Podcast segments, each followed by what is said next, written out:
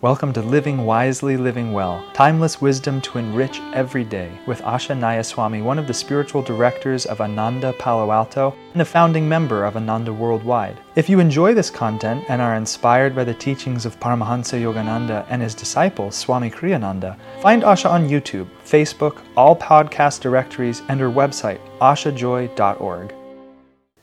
Living Wisely, Living Well, November 30th. In recreation, seek to recreate yourself.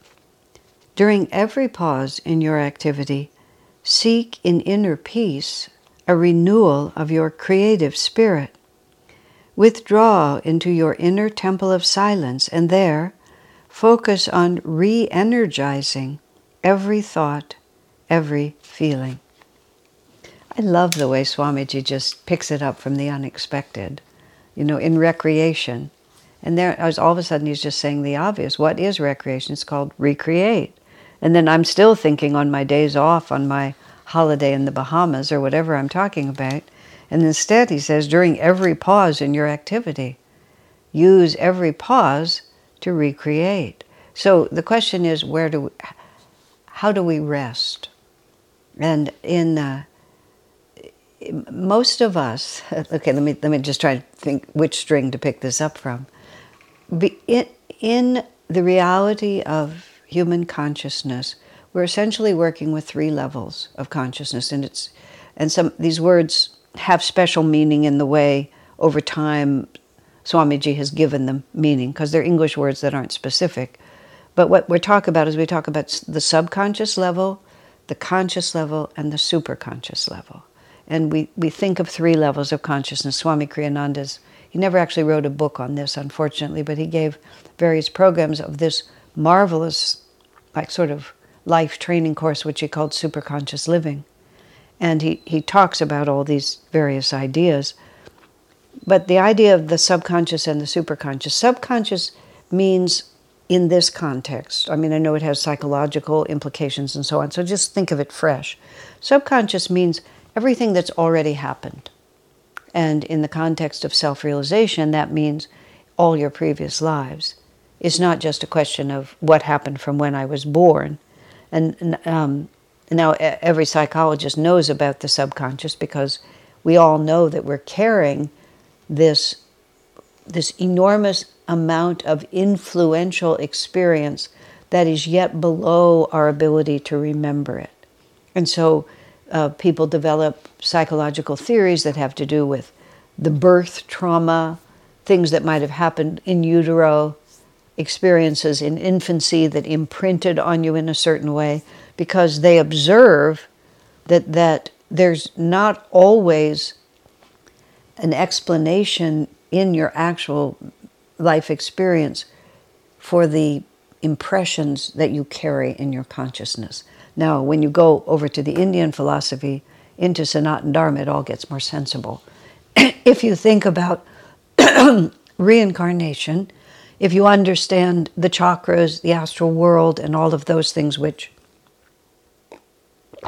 are way too much for November 30th, but I will send you over to a YouTube channel I have, which you can easily find, where all of these things are explained at great length.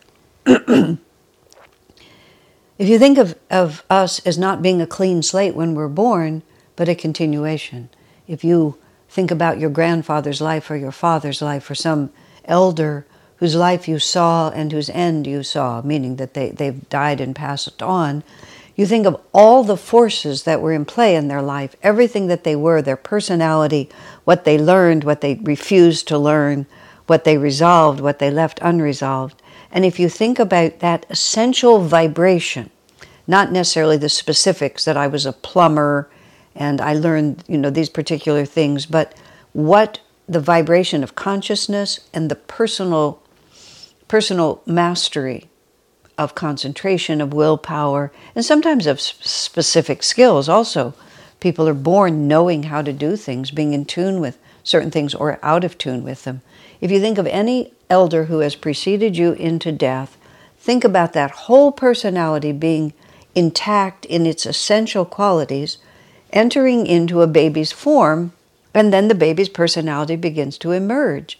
I, I've never been pregnant, but women who have given birth to more than one child have told me that essentially from conception, they can feel a personality present and that their children vary. That one child has one personality and another has another, just like they do when they're born, but it's already there. So the subconscious is the um, the place, so to speak, except it's not physical. It's the it's the vibratory mm, bank account where all of those experiences, all that we've learned or not learned, are stored, and it influences us. You know, it causes us to have a great affinity for this person because we've known them before, to have a great aversion to that person because we've known them before, to have a tremendous attunement with animals because we've done it before, to have a great terror of big black dogs because it's happened before, except all of these things just happen because all of this is subconscious, it's below the conscious level. Now, there's another aspect of the subconscious, which is we prefer the familiar to the unfamiliar. Even if the familiar is not very pleasant, we tend to, we tend, it's a very strong human characteristic to prefer the familiar to the unfamiliar. We don't like change, we don't like new. I might not be very happy, but I don't want it to get worse, whether we actually articulate that or not. I jokingly call it the preference for the known misery rather than the courage to step into what might possibly be a little better. The known misery, at least, is known, and so I'm going to cling to it. That's what the subconscious is always trying to get us to do.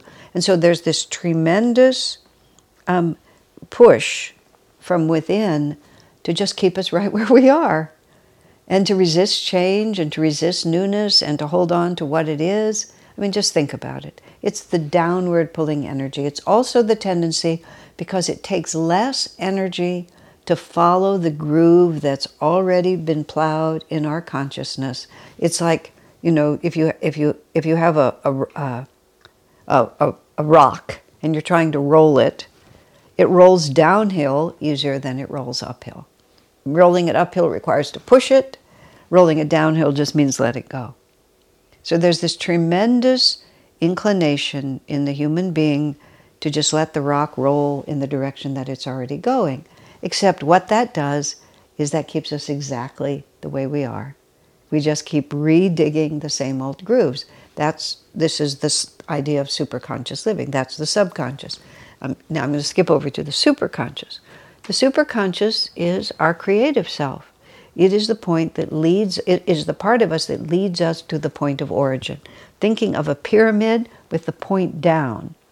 Where we are now is the most contracted, smallest little bit of, of our potential. We think of ourselves as such big hoo ha's, but we're really just tiny, tiny little bit of what we really are. Because from this point, which we tend to call ourselves our egoic self, the pyramid goes expands like this, but there's actually no top on the pyramid. It's just a V that literally goes out to infinity. That's the superconscious. Superconscious and subconscious meet in me, and they meet on the field of conscious, which is what I'm aware of. And what I'm aware of is the potential that's in me you know, I could really study the piano and become a wonderful musician. I could train and I could do a triathlon and I could do it. I could just be patient with my children. I could I, I don't have to parent my children the same way I was parented. I can pull myself out of that groove and be different. You know, all of these things that I could be, but they all take more energy from me. They require more imagination, they require more creativity, they require more daring, they require more awareness. Sometimes I have to fight against the people around me. I mean, this book is full of examples. Stand up for who you are. All of that is because it moves us towards super consciousness instead of just letting the rock roll downhill as it's been rolling for all these incarnations. Where the two point meets is the conscious level. And this is, think about it, this is, this is what our life is like, isn't it? There's the tendency, I, I mean, right after breakfast this morning, I thought, oh, a little nap would be nice. and I was fully aware that there wasn't a reason in the world for me to lie down and go to sleep, but it just seemed like a nice idea.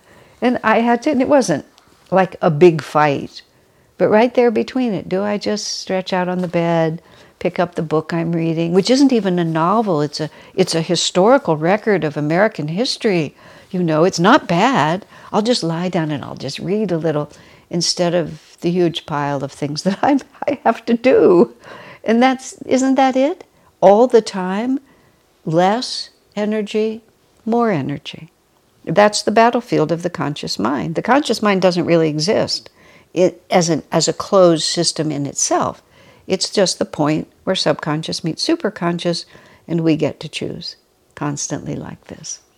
So when we think of recreation, we always we have different ways of thinking of it, and habitually, most of us think of recreation as sinking into subconsciousness. I myself, uh, well, uh, the, when I was uh, driving home one night from Ananda Village, which is four hours from the Ananda community I live in, I was driving home really late at night because I stayed up there to the last possible minute and had to be here in the morning. So about two in the morning, I'm driving down this empty highway, and the road was very rough, and I kept moving. I kept changing lanes. I was the only one on the road, changing lanes, looking for a uh, a smoother part of the road. Now, of course, when people are just weaving around a freeway, the policeman has a different interpretation of what that is. So all of a sudden I look back and there's this policeman with his red light and he pulls me over and and then he, he sort of unrolls his window. I mean, you know how they are. He doesn't know who's in the car and he sees this, you know, this, little lady sitting there and uh, he starts asking me questions like who's the president of the United States and what day is it and various things like this. And I just couldn't really quite follow it. And I said, Oh, oh, you think I'm drunk. You know, because of course that was what would be the obvious explanation. You think I'm drunk. And I looked at him and he was about maybe 25. he was just a young policeman. And I said, I haven't had a, a drink. Let's see. I used to have occasional. I used to have an occasional beer. Let me think. The last time would have been 1965. And he sort of looked at me and I said, "You weren't even born in 65." I said, "Were your parents born in 1965?" and you know, it was just like completely other world because it just it's not my world. And I said, I explained to him the road was rough and I was looking for a smooth place, and he let me off. But to drink to just have a couple of beers, to recreate by just sinking back into the lowest energy I can think of, is that's, that's how most people think of recreation. You go to a resort where you don't have to drive, you don't have any work to do, you get to drink all day. I mean, yeah, that's what people do. That's what they think of as recreation. That's not what I think of as recreation because I don't find any recreating possibilities. I have my version novels. I like novels. My drug of choice for a long time has been novels. I, I, I, I have I suffer from TMN, too many novels, and I have joined TMN Anonymous. I'm joking, but I recognize that's how I play it. I don't drink beer, but you know, I always want to go unconscious. And I do. I mean, it's okay. I'm not strict. I, I do every so often. I just pick up a novel and I lose myself in it because it just gives me a break. We all need breaks. Swami Kriyananda was so interesting. He did read, he, he liked to read, but he didn't enjoy, he wasn't energized by low energy. He was energized by uplifted energy. He was energized above all by going into the quiet space within himself. And then you see, we discover that the superconscious wins. We discover that more energy on a higher vibration actually is a better form of recreation than low energy because it doesn't take us anywhere. Low energy just repeats the same groove. Lifted energy in either refinement or quality, whatever it might be, actually re energizes us because it opens that channel. You see, the thing about the superconscious is it's a source of energy. The subconscious just keeps mixing up the same story. The superconscious gives us something. So Swamiji says, in recreation, seek to recreate yourself. During every pause in your activity, seek in inner peace a renewal of your creative spirit. Withdraw into your inner temple of silence and there focus on re energizing every thought, every feeling. Joy to you, my friend. Our work is made possible by inspired listeners, so if you feel to support Asha, you can make a one time donation or, for unique members only content, subscribe through Patreon. Blessings and thank you.